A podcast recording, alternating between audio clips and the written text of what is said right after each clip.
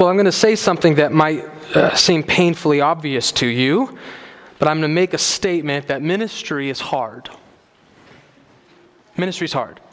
And what do I mean by ministry? I don't just mean ministerial vocational workers. I'm not just talking about pastors. I'm talking about the entire Christian life. Right? We are all ministers. The, the book of Ephesians, in fact, tells us that pastors and teachers and evangelists were given to equip the saints for the work of ministry. Right? Everyone in this room, if you're in Christ, is a minister. And ministry is hard. Both our interactions in the local church and then the ministry we do outside the local church in the world is all very difficult sometimes. And the reason it's so difficult is the same reason why most things are difficult. And most things are difficult for a very simple reason we are fallen people living in a fallen world. We are fallen people living in a fallen world.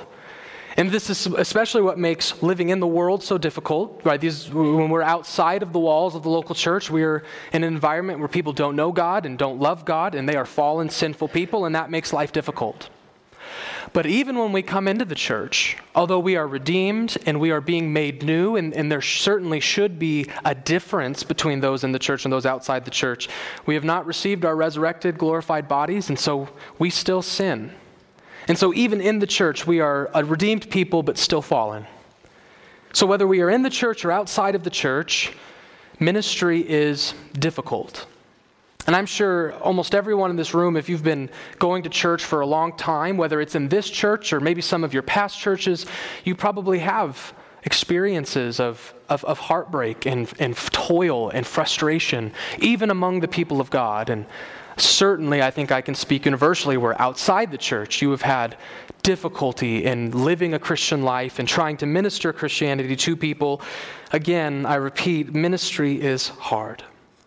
And the Apostle Paul himself was uh, not at all um, prone to avoid the difficulties of ministry. He, he himself, probably more than any of us, experienced just how hard ministry can be, both inside and outside of the church. And so if you would open your Bibles to 2 Timothy chapter 4, we are going to finish 2 Timothy today. And as Paul concludes his letter, what we're going to see is a little glimpse into how Paul overcame the struggles of ministry. When, uh, when, when ministry was difficult both in and outside the church, what did Paul do to deal with the inevitable struggles of living the Christian life? How did Paul deal with the struggle of ministry? We're going to see that in verses 9 through 22, or at least some of how he did it. If you would please follow along with me, beginning in verse 9, for these are the very words of God. Paul concludes by telling Timothy, verse 9, Do your best to come to me soon. For Demas, in love with this present world, has deserted me and gone to Thessalonica. Crescens has gone to Galatia, Titus to Dalmatia. Luke alone is with me. Get Mark and bring him with you, for he is very useful to me for ministry. Tychicus I have sent to Ephesus. When you come, bring the cloak that I left with Carpus at Troas. Also, bring the books, and above all, the parchments. Alexander the coppersmith did me great harm. The Lord will repay him according to his deeds. Beware of him yourself, for he strongly opposed our message. At my first offense, no one came to stand by me, but all deserted me. May it not be charged against them. But the Lord stood by me, and he strengthened me, so that through me the message might be fully proclaimed, and all the Gentiles might hear it. So I was rescued from the lion's mouth. The Lord will rescue me from every evil deed and bring me safely into his heavenly kingdom. To him be the glory forever and ever. Amen. Greet Prisca and Aquila and the household of Onesiphorus. Erastus remained at Corinth, and I left Trophimus, who was ill, at Miletus. Do your best to come to me before winter. Eubulus sends greetings to you, as do Pudens and Linus and Claudia and all the brothers and sisters. The Lord be with your spirit. Grace be with you. So, as we get a slight glimpse of in this text, although it's, it's painfully obvious if you've looked at the life of Paul in general, that Paul was again, exposed uh, to, in a great deal to the struggles of ministry. And we see this all throughout the text that Paul specifically dealt with, again, not just external struggle, struggle from those outside of the church, but he also dealt with internal struggles, struggles within the very boundaries of the professing Christian faith. And we see that right from the get go. He begins in verse 9. Let's just look at his struggles before we break into how he overcame them. We see he kicks us off with internal struggles. Struggles that have nothing to do with unbelievers and, and, and, and people persecuting the church, but his own people. The very people of God are making life hard for Paul. He says in verse 9, Do your best to come to me soon. Now, why does he want to see Timothy? He, right, he begins by beckoning Timothy to come. And I'm sure there's, there's, there's ministerial reasons for this, there's logistical reasons for this. I'm sure that there's training left to be trained, and there's education that still needs to be uh, educated to Timothy. But the most explicit reason he tells us is because he's nearly alone. Other than Luke, he's got no one. He says in verse 10, Come to me soon. Why? Well, because Demas in love with this present world, has deserted me and gone to Thessalonica. Demas shows up two other times in our New Testament in lists of men, and in one of those times, Paul refers to Demas as a fellow laborer in the gospel. Demas was Paul's friend. Demas was a laborer in the gospel. He was a ministerial partner with Paul. But he's not with Paul, he's deserted him. And Paul tells us explicitly that he's deserted him because he loves the present world. Now, I, I want to uh, briefly explain to you somewhat. I, it's weird. It's um, the opinion I hold on this text is popular in the world of commentaries, but it doesn't seem to be very popular in the Christian world. Uh, most people interpret Demas as being what we call an apostate meaning that Demas has abandoned the Christian faith altogether. I don't take that reading. I think Demas is someone we'll be in heaven with. It's a very possible reading. I'm not saying I dogmatically know for sure that he was not apostate, but I don't take that. And here's why Paul tells us that Demas deserted him. But here's the problem if, if, if, we take that desertion as being he not only deserted Paul, but he also deserted Christ, then we're not just talking about Demas being an apostate, we're talking about the entire Asian church all falling into apostasy. And here's why because throughout the letter, Paul describes almost every Christian in the area as deserting him. Right? We saw it earlier in, in uh, I believe it was chapter 2. Um, he, he talked about um, or forgive me, the end of chapter 1, he says in verse 15, chapter 1, verse 15. He says, You are aware that all who are in Asia turned away from me.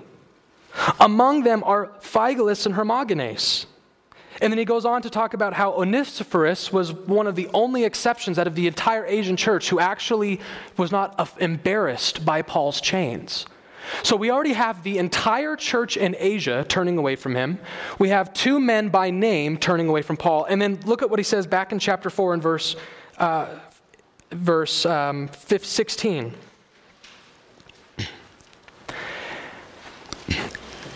At my first defense, and this, this would have been his, his, his, his legal proceeding, his, his court case before Rome, his first court case, during my first offense, no one came to stand by me, but all same word used of Demas, deserted me. Demas, in my reading, is just another one of the many, many, many Christians in the area who deserted Paul. But what does Paul say in verse 16 after he says, They all deserted me? May it not be charged against them. So I think Paul is telling us that this is not desertion from the Christian faith. Because Paul is saying, yeah, they sinned against me, they messed up, but may the Lord forgive them. Notice he doesn't respond that way to someone who is clearly a non Christian in Alexander. Look at verse 14. Alexander the coppersmith did me great harm. The Lord will repay him according to his deeds. So those who deserted me, may it not be counted against them. Alexander, may he be judged. You see, I, I, I think Paul is not telling us that there was this great apostasy. I think Paul was simply reminding us that being friends with Paul was not easy. And there was a whole group of people, Demas himself included, that were not willing to embrace the suffering and the persecution and the social stigma that came with being friends with Paul, so they deserted him. Again, I, don't see this as being apostasy, I, I see this as being cowardice. Now, it's, the reason it's, it is possible that Demas did turn from the faith is because Paul very specifically sort of identifies his reasoning when he doesn't do it for anybody else. Right? Only with Demas does he remind us that Demas is in love with the present world. So that, that could be read as apostasy. I mean, you see all throughout the Gospels, Jesus' message is that what does true discipleship look like? You have, to, you have to love me more than your family. You have to love me more than your own life. You have to love me more than your own comforts and securities. So this, this very well could, let's be clear, this very well could be Paul identifying Demas as somebody who has been so romanticized to the world that he has chosen the world over Christ. That, that could be a reading. But I think, again, just the evidence in front of us, I think Demas is just one of the many brothers that were supposed to be at Paul's side, that was supposed to have Paul's back, that was supposed to be supporting Paul and defending Paul and helping Paul, decided that's too risky. But may it not be charged against him. But here's what we can agree on no matter what. Whether you see Demas as falling away from the faith altogether, or you, whether you just see him as being another one of the cowards, of all the cowards in Asia who, other than Luke and Onesiphorus, who decided to abandon Paul, here's the point we can all agree on Demas is not a role model. Don't be a Demas, in other words.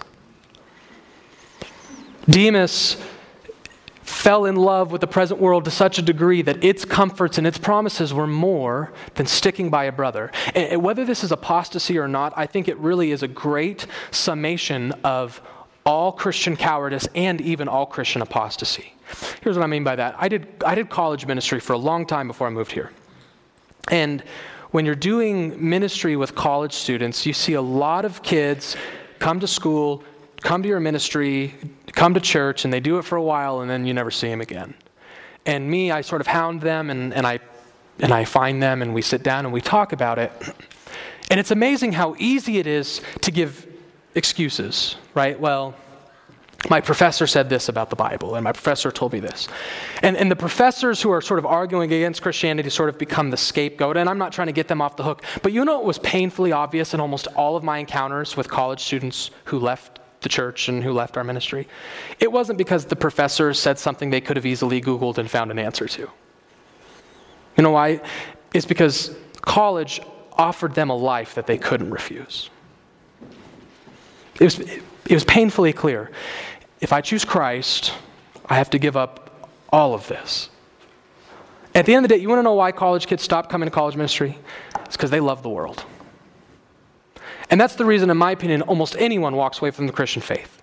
They just, at the end of the day, the cost is too high. And even if it's not apostasy, half the time that we are not bold and faithful to do what we want to do is because a lot of times the cost is just too high. And what that almost always boils, see, Paul's not super specific with Demas. He doesn't give us a lot of details about Demas.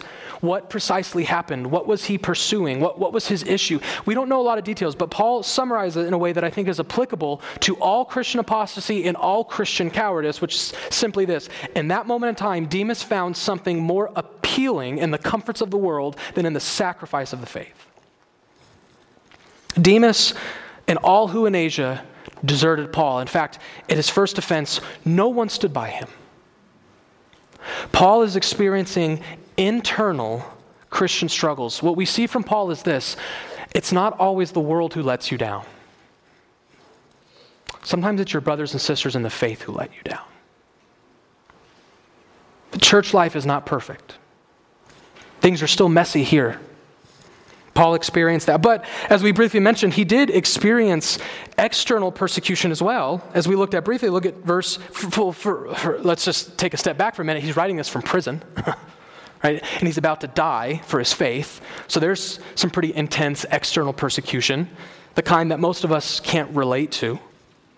But he also says in verse 14, he says, Alexander the coppersmith. There are some people who take this Alexander as being an apostate because we learn of other Alexanders throughout the book of Acts who came to faith.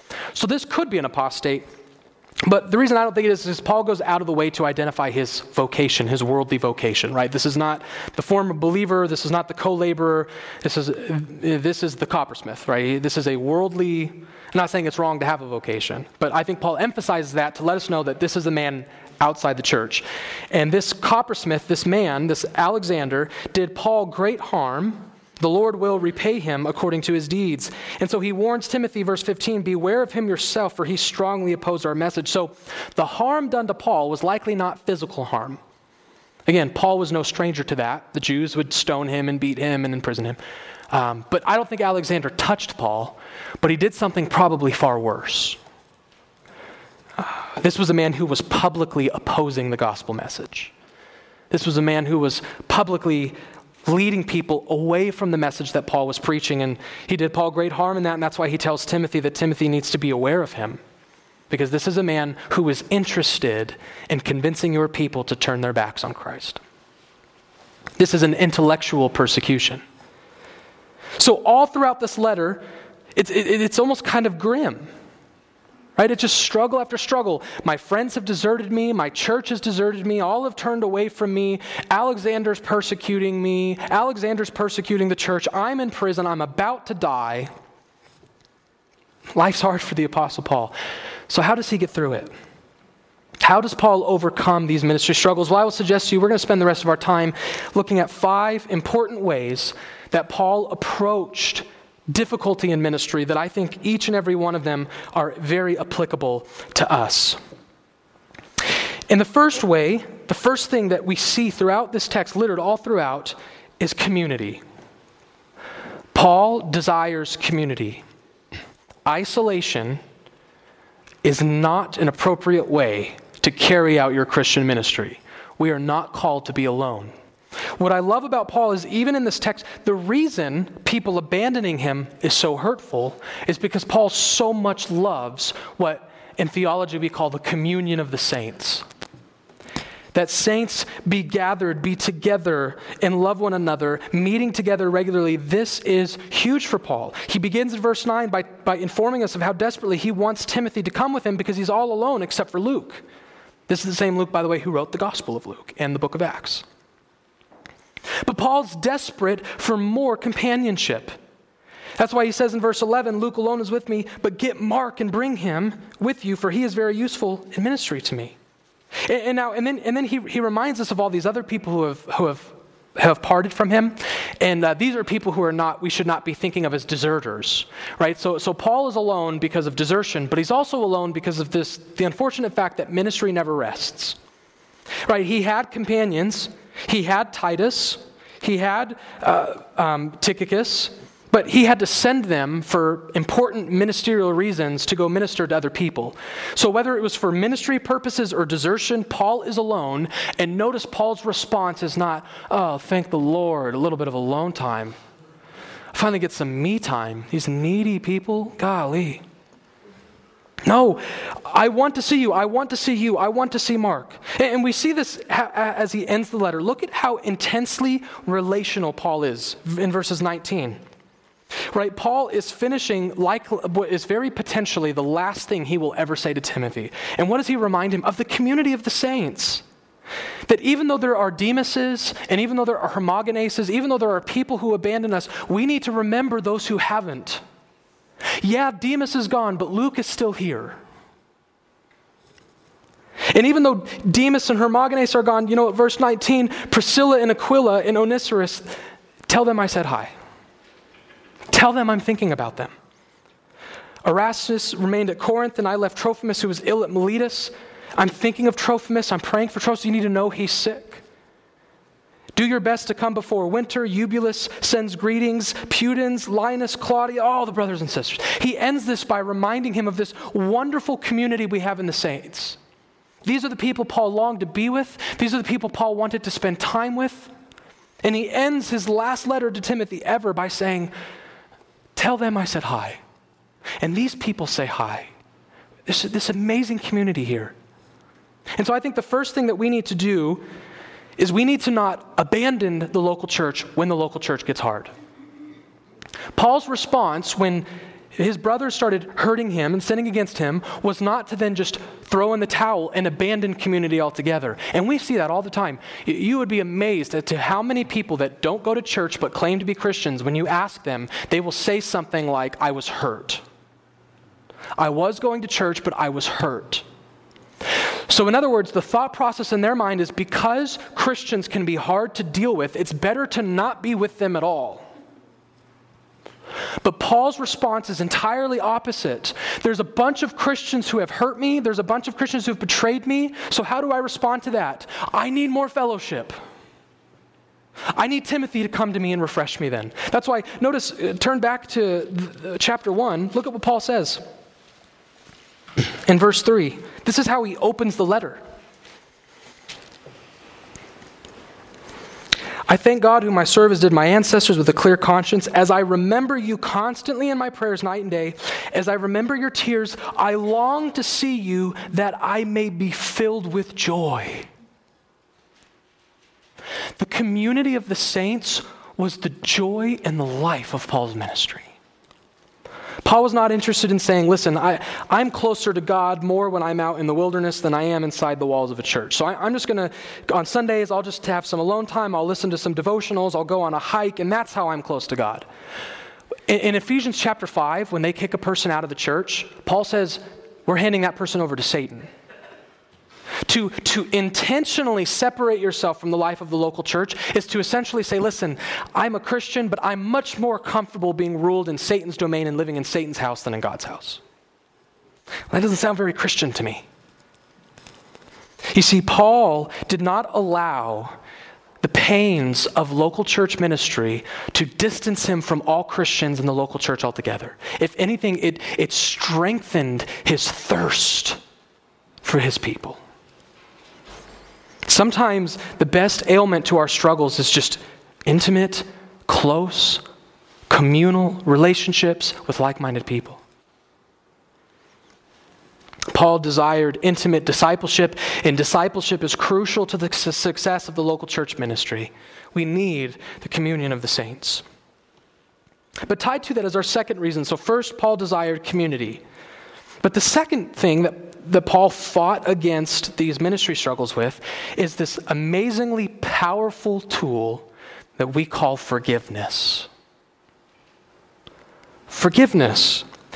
This text has two examples of forgiveness in it one is implicit and one is explicit. Let's look at the implicit one as it comes first. He says in verse 11, Luke alone is with me. And then he says, Get Mark and bring him with you for he is very useful to me for ministry. You want to know why that's so amazing? The last time we heard of Mark from in, in his relationship with Paul is found in Acts chapter 15, where Paul and Mark and Barnabas are in such a heated argument over Mark that Paul says, I can't even do ministry with you, and he separates. Paul's original ministry companion was Barnabas, and Barnabas had a relation to Mark. And so Barnabas started bringing Mark along on their ministry travels. And at one point, the book of Acts doesn't tell us why. It's very brief, but for some reason, Mark abandons them. Mark's going along with Paul and Barnabas, and for some reason, he abandons them. And then later on, Paul and Barnabas gear up for another missionary journey, and Barnabas wants to bring Mark, and Paul says, Don't you dare. He deserted us. He abandoned us. He is not ready. He's not equipped. He's not willing. I don't want him along. And Barnabas is, is, is, is, steadfast that no, he's useful. We need him. And Paul and Barnabas can't even make up their mind so that Paul deserts him, picks up a new ministry companion, and they go do their own thing, and Barnabas and Mark and they go do their own thing. And that's, that's where that story in Acts, that's not how Acts ends, but that's where that story in Acts ends. Paul and Barnabas are fighting. And it's all because Mark. Mark has caused a break in one of the most important biblical relationships in the book of Acts because of his uh, unfaithfulness. So if, if all you had was the book of Acts, you would think Paul doesn't like Mark. Mark's a coward, Mark's a deserter, and Paul was steadfast. He will not join me on my mission trips. And then all of a sudden, Paul writes to Timothy Bring me Mark, because he's so useful to me reconciliation has happened, forgiveness has taken place. You see how crucial this is to the life of the church? That Paul and Mark and Barnabas didn't just sit in bitterness and hold a grudge. No, I'll never get over this. For the sake of ministry, because we have been forgiven, at some point in time, Paul and Mark reconciled. And now we have the same Paul who said, I refuse to do ministry with this man, is the same Paul saying, Where's Mark? I need him. In other words, related to the first point we look at, Your local church, the people in your church, Christians in your life are going to hurt you. How do you respond? Forgive them. But we see it more explicitly again, as we briefly mentioned already in verse 16. At my first offense, no one came to stand by me, so forget them, I don't need them. At my first offense, no one came to stand by me, so do not associate with them anymore. No. At my first offense, no one came to stand by me. May it not be held against them. Can you imagine if that was more consistently our response to our brothers and sisters sinning against us? May it not be counted against them. I, I, as I said in the introduction, I'm sure that you have experience in the local church of being hurt, of being harmed. And you may, might even be the rightful victim. Paul's not sharing the blame here. Paul's response is not, well, I mean, I could have handled this better and I shouldn't have done that to them. No, Paul, Paul's saying, they're wrong, I'm right. May it not be counted against them.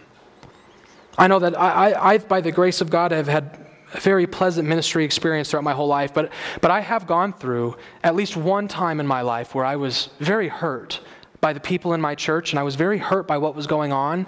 And I wish so badly, if I could go back in time, I would have responded this way so much quicker may not be counted against them. Now, I'm not saying obviously there are some sins and there are some offenses that the Bible lays out they need to be dealt with and we need to do things rightly. I'm not saying that every sin in the local church is flippant. I'm not saying we, but just generally speaking, I think a lot of times our fights and our hurts are more petty than we think. You see, this isn't a petty thing that Paul's talking about. And still, it was, may not be charged against them. Unlike Alexander, who I, the Lord will judge him, May, may they not be judged. I would encourage us more often than not, perhaps sometimes when people rub us the wrong way or treat us in a way that we don't want to be treated, sometimes there are the right channels of church discipline and we have to go through those, but sometimes just forgive them. I think we'd be amazed at how strong our ministry can be and how much more pleasant and joyful our ministry could be if we could learn to, to just forgive people. You have been forgiven of much, so you can forgive of little. May we all learn to be a forgiving people. Paul fought ministry struggles with community, he fought it with forgiveness, and then he fought it with something that this is one of my favorite things. He fought it with Bible study. The third thing that we need to have a healthy church ministry is Bible study. Now, where do I get that from? Look at verse 13. Paul tells Timothy, When you do come, bring the cloak that I left with Carpus at Troas. Now, this cloak, what is this? This basically was a, a winter poncho. In the Greek, this word, it would have been a big, warm rug with a hole cut in it that you drape over yourself. And uh, later on, Paul tells Timothy to try to come before winter. So I think Paul's anticipating it's about to get cold in this dungeon, and so I need my coat. Um, so he asks Paul, Timothy to bring a coat, but he asks him to bring something far more important than the coat. What does Timothy need to bring with the coat? Well, he left the coat at Troas, but he says also the books and above all the parchments. What is Paul talking about here? Well, I would argue that what Paul is wanting right now is he want, he's wanting some good old fashioned Bible study. Uh, let me prove that a little bit by breaking these two things in half. First, let's, let's start with the study. What's, what's on, on the top of the text, we don't have to do a lot of digging, is whatever these things are that Paul's asking for, it's reading material and potentially writing material. So, from a general perspective, before we talk about what he specifically, what, what are the contents of these books and parchments, we know in general that Paul's interested right now in some kind of study material. And isn't that fascinating? I mean, let's ask this question what more does the guy have to study? He's about to die, right? It's not like he's training to go off to school somewhere. His life's over. And he's already accomplished more academic feats than most people can dream of. He's already taught the churches for years and written letters, and he's inspired by the Holy Spirit. Here is a man at the end of his life, his ministry's over, his life's about to be over. He's got nothing but success in his rear view, and here he's saying, I need to study. I want to learn more. You see, the Apostle Paul, just from a general perspective, imputes to all of us as Christians how important it is that we be a reading people. Christians need to be a people who have this mindset as long as I'm here on earth, I'm ready to learn. I want to learn more. I want to learn as much as I possibly can, and there's never a time to throw in the towel and say, listen, I'm done studying. Paul's studying literally up to death. Paul finds study and learning to be a valuable, lifelong endeavor. Charles Spurgeon himself wrote in or preached an entire sermon just on verse 13, and it's a long sermon. And in that sermon, he has this famous quote. He says, Paul is inspired, yet he wants books. He's been preaching for at least 30 years, and yet he wants books. He had seen the Lord, and yet he wants books. He had a wider experience than most men, and yet he wants books. He had been caught up into the third heaven and had heard things which it was unlawful for men to utter, and yet he wants books. He had written the major part of the New Testament, and yet he wants books. The apostle says to Timothy, and so he says to every preacher, Give thyself unto reading. The man who never reads will never be read. He who never quotes will never be quoted. He who will not use the thoughts of other men's brains proves that he has no brains of his own. Brethren, what is true of ministers is true of all of God's people. You need to read.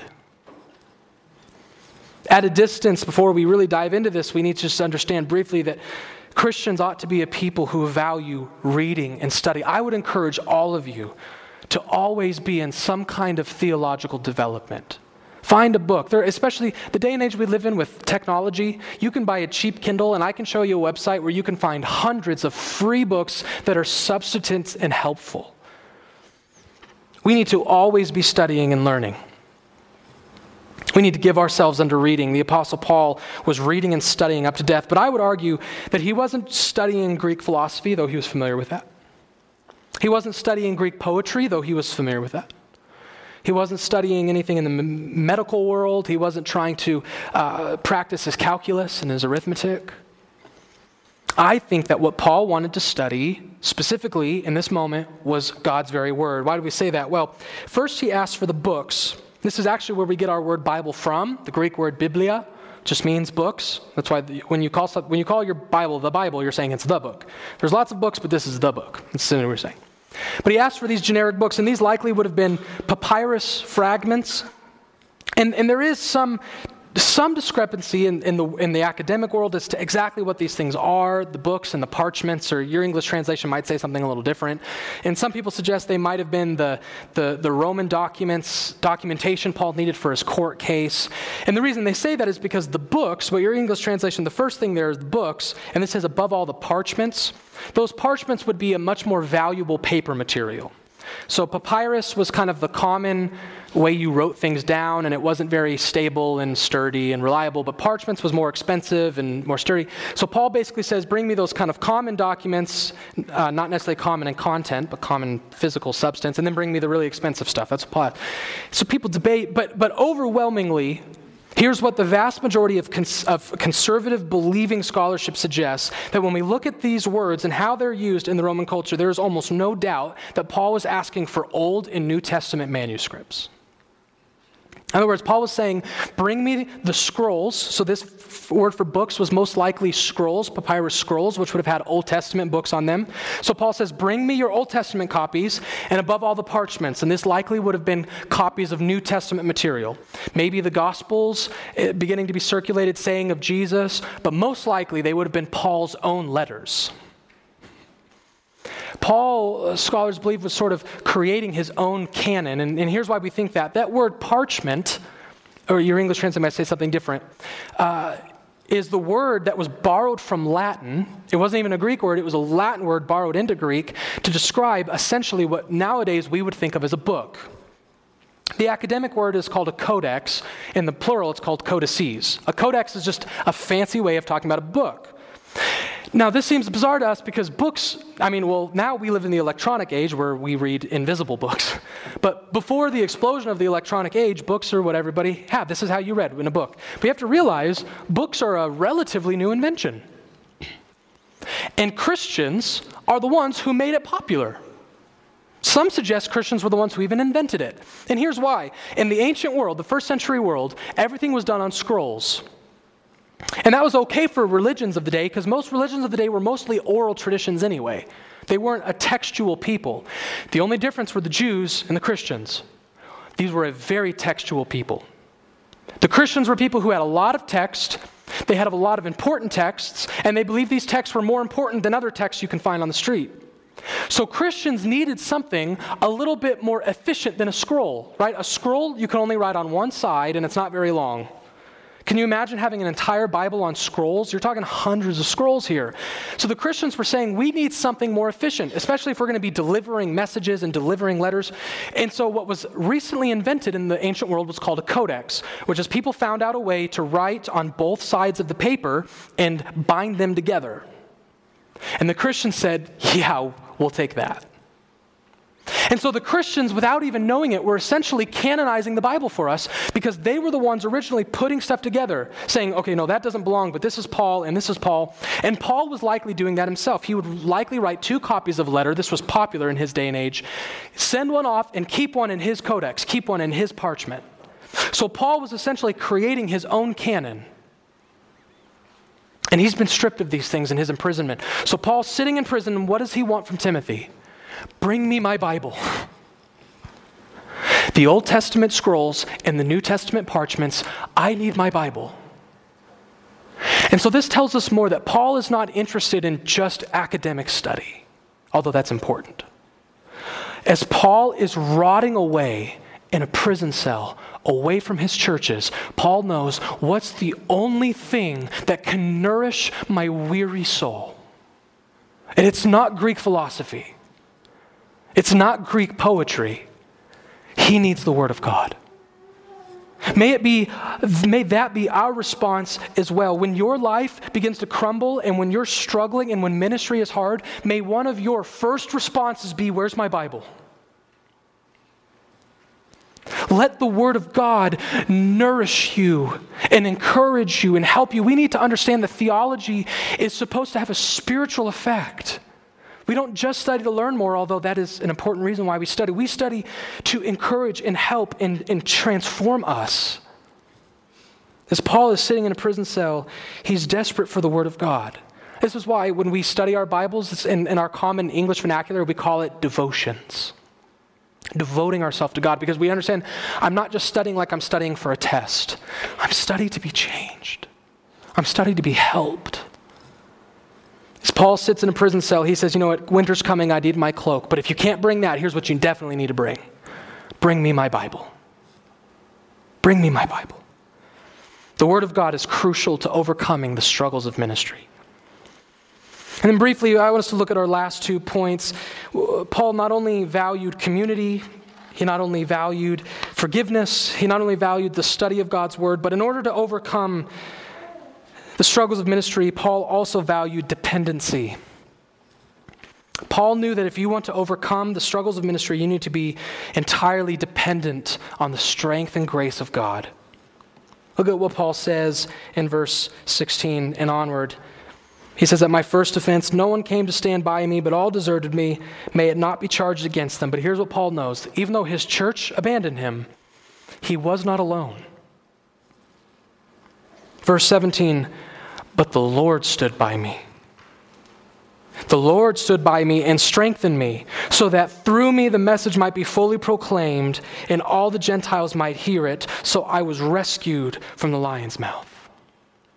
Paul knew that even though people come and go, even though people fail, my God is perfectly faithful. The one person I know would never abandon me is God Himself. And he didn't. He strengthened me, he upheld me, and it is because of his grace and his strength that I got through what I got through and that the message was still proclaimed. This is kind of a mysterious thing. Like, what, what does it mean that God strengthened you? What does that even mean? Right? Do, do we have some meter or barometer on our body that tells us when the power of God is fully charged? Is it, an, is it a feeling? Is like, oh, there's the Spirit. I mean, what does it even mean? And I think to a certain degree, we don't really know how to articulate it, but I think we know it when it happens. I think we as Christians filled by the Spirit just know when we get through something and we're able to look back on it and say, that wasn't me at all.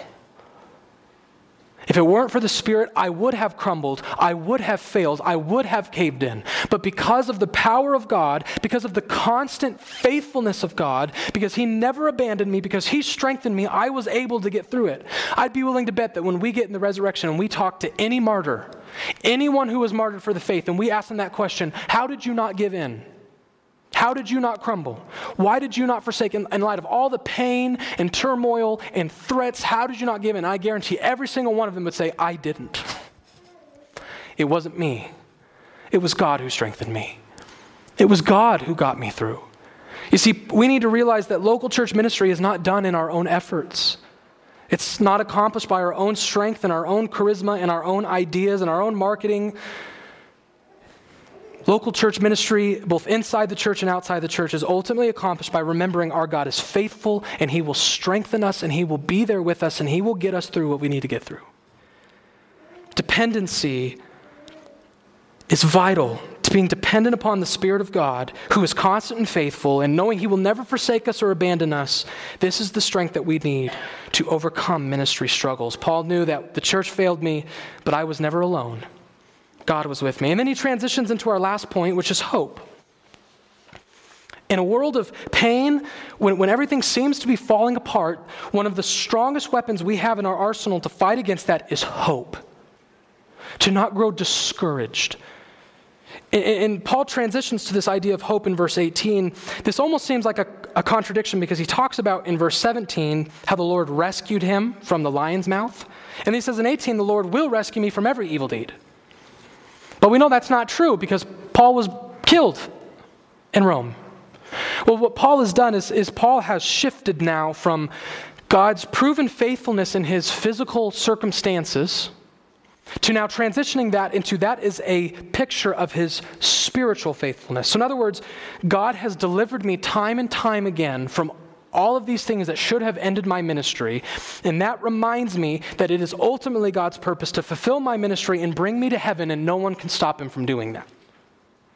18 is a spiritual deliverance. He says in verse 18, after reflecting upon how faithful God has been throughout all of Paul's ministry, he says, And the Lord will rescue me from every evil deed and bring me safely into his heavenly kingdom. And then that has caused him to praise God. To him be glory forever and ever. Amen. The reason Paul is not overwhelmed with fear and discouragement is because Paul remembers that great promise that God is working all things for the good of those who love him and he will deliver me into his kingdom. Nero and, and Rome cannot stop God from saving me. Alexander cannot stop God from saving me. Demas cannot stop God from saving me. No matter our circumstances, we have this amazing hope that God is in control, strengthening us, and it is God who has promised to deliver us into his kingdom. Nothing can stop that. This is a doctrine in theology that we call the perseverance of the saints. That God will preserve his saints. He will persevere them in their faith. He will persevere them in their strength, and he will deliver them into the kingdom. Notice, Paul credits everything in these last two verses to God. God is the one who strengthened me. God is the one who stood by me. God is the one delivering me. God is the one bringing me into his kingdom safely. God is the actor doing all of this to Paul. And so, Paul's greatest hope when everything is difficult, when everything is hard, when he has every human reason to be discouraged and depressed, he says, I'm filled with joy. Nothing can get me down. Why? Because I know my faithful God will deliver me and bring me into his heavenly kingdom. To conclude, there, go to Romans chapter 8. The same Paul who spoke this about himself is the same Paul who promised this reality for all of us. Beginning in verse 31.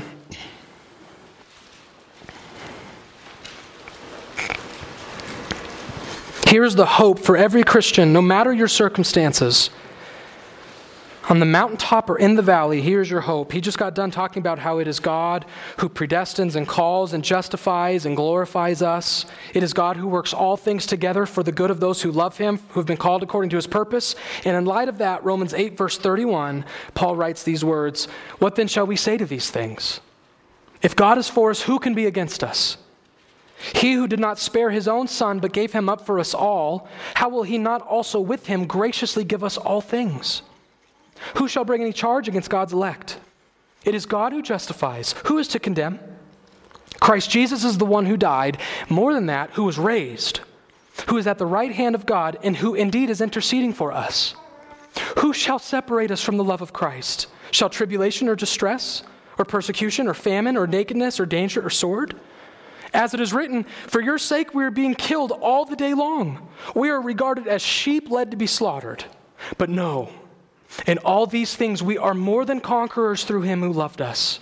For I am sure that neither death, nor life, nor angels, nor rulers, nor things present, nor things to come, nor powers, nor height, nor depth, nor anything else in all creation will be able to separate us from the love of God in Christ Jesus our Lord. That's your hope. That is the reason to never grow discouraged. That is the reason why pessimism and nihilism will never win the day.